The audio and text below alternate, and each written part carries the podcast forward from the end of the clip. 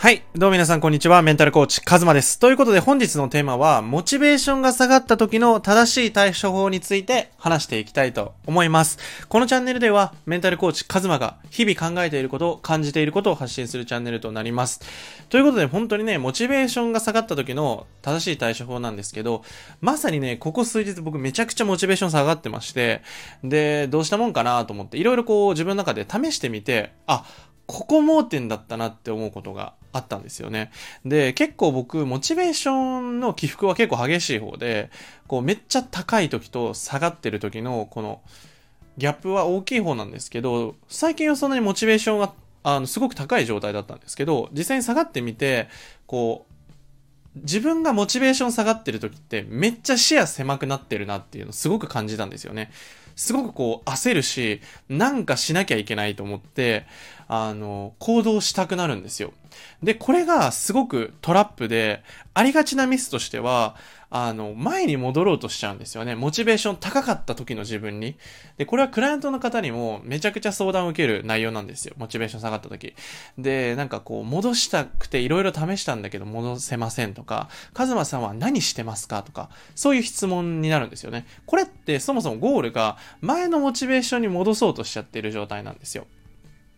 でも、そこにフォーカスを当てると、結局、こう、無理して行動したりとか、頑張ってとか、苦しい思いして行動してみるんだけど、結局モチベーションというか、そのエネルギーが下がってるから、しんどいんですよね。だから、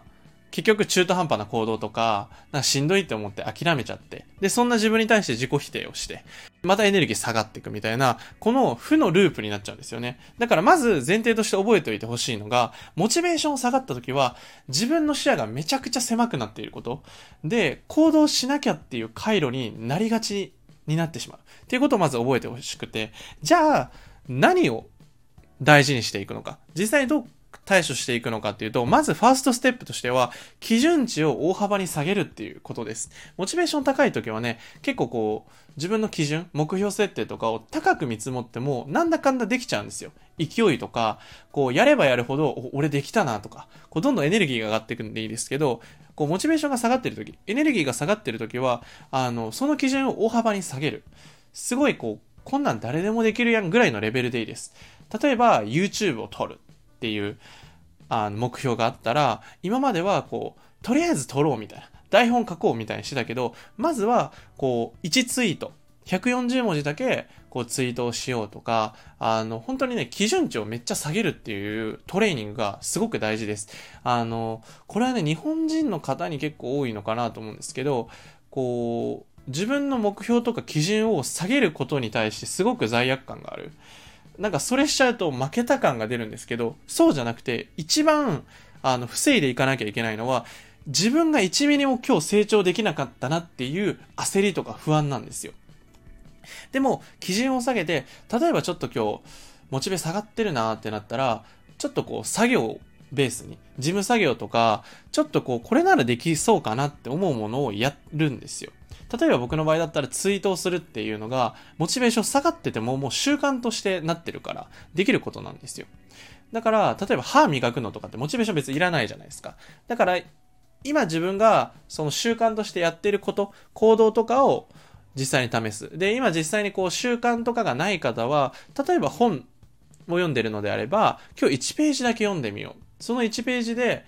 1ページに書かれてる内容で、一番大事だなって思ったとこだけ線を引いて、これめっちゃ大事やなって思おうとか、それぐらいのレベルでいいんですよね。だから基準を下げるっていうのがすごく大事になっていきます。そして2つ目は、捉え方を変えて、リフレッシュ期間にするっていうのが結構おすすめです。今回ね、僕こっちやったんですよ。で、この、実際にこうモチベ下がってるなーって分かったんですよね、自分で自覚として。で、これもトレーニングを積んできて、あ、なんか自分いつもと違うなっていうのが分かってきたんですけど、で、今まではなんかこう1ミリでも進もうと思っていろいろやってたんですけど、今回あえてリフレッシュ。逆にこう友達と会ったりとか、こう、奥さんとこう散歩に行こうかとか、ご飯食べ行こうかみたいな、こう、仕事から離れて、今まで自分が目標としているものから離れて、だからこうトレーニングとか筋トレとかも実際一切やらずに、こう、遊ぶ方にフォーカス当てたんですよ。そしたら2日間で、めっちゃモチベ戻ったんですよ。あ、やろうみたいな。もうなんかやりたいみたいな状態になって。これって適切なガス抜きができたんだなっていう成功体験だと思っていて。で、結構こう頑張り屋さんとか、本当にこう目標を達成したいって思うと、みんなこう毎日頑張ろうとするんですよ。でも、やっぱり休む時間ってめっちゃ大事で、リフレッシュすることによって脳が回復するし、結構睡眠とってないでずっと頑張ろうと思ったら24時間ずっとフルで動かせるかっていうとそうじゃないじゃないですか。だから、こう自分自身が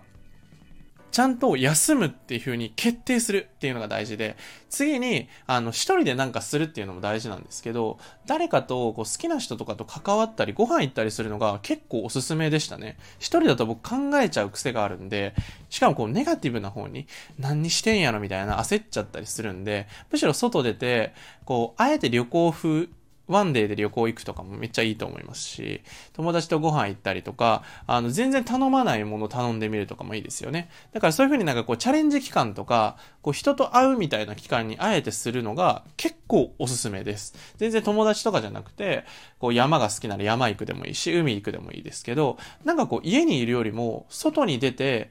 なんかこう、五感を感じた方がすごく休めると思います。だから、モチベーションが下がった時は、今回お伝えした2つ。まず1つは、基準値を大幅に下げて、ちょっとでもいいから毎日積み重ねる。で、モチベーションって絶対にこう、上がるタイミングとか、元に戻っていくタイミングって絶対あるので、そこまでは、あの、焦らずに、コツコツやっていく。で、自分ができそうだなと思ったら少しずつ負荷を上げていくっていう方法。で、二つ目が、あの、リフレッシュ期間。あの、最近休んでないなとか、なんかこう、パフォーマンスが下がってるなって思った方は、ぜひこう遊んだりとか、もうあえて休む、モチベ上がるまでちょっと遊ぼうとか、チャレンジしようみたいな。風に、あえて捉え方を変えるとすごく、あの、戻ってくんじゃないかなと思います。なんで、あの、無理してやらないっていうこと。で、こう、無理やり行動したりとか、焦ったりするよりも、むしろ紙に書いて、今の自分の脳内をブラッシュアップ、ブレインダンプする方が、すごくリフレッシュにつながりますし、あの、やっぱり、モチベっていうのは上がったり下がったりするので、そこに対して一喜一憂しない。ああ、今下がってるなって。下がったら基準下げたらいいので、そこに対してこう無理やりモチベ上が上げようとしなくていいと思います。ということで今回はこのモチベーションが下がった時の正しい対処法でした。いかがだったでしょうか？実際にね、やっぱりモチベーション下がる時っていうのはあるし、クライアントの方にもやっぱ相談を受けるんですけど、一番大事なのは、モチベーションに左右されない自分になること。習慣の力を上げたりとか、環境設定。実際に一人で頑張ってるよりも、コーチングを受けたりとか、実際に僕のコーチングだったり受けてる方は、自分自身がどう、自分自身のモチベに対してどう向き合うかとか対処法について学んでもらうんですよね。だからそういうふうにこう自分自身がそのモチベーションに対してこう否定したりとか、肯定したりとか、こうジャッジせずに、ただただそれに対してどう対処していくのかっていうのが大事になってくるので、ぜひ試してみてください。ということで今回の動画は以上でした。で、実際にもっとメンタルについて学びたいとか、もっとこれから自分の人生主人公として、もっともっと自分軸で生きていきたいって方は、下の概要欄にある公式 LINE の方を追加していただくと、あの、限定の企画だったりとか、週2回コラムの配信だったりもしています。ぜひぜひそちらもね、追加していただいて、理想の自分に近づいていきましょう。ということで本日の動画は以上になりました。またね。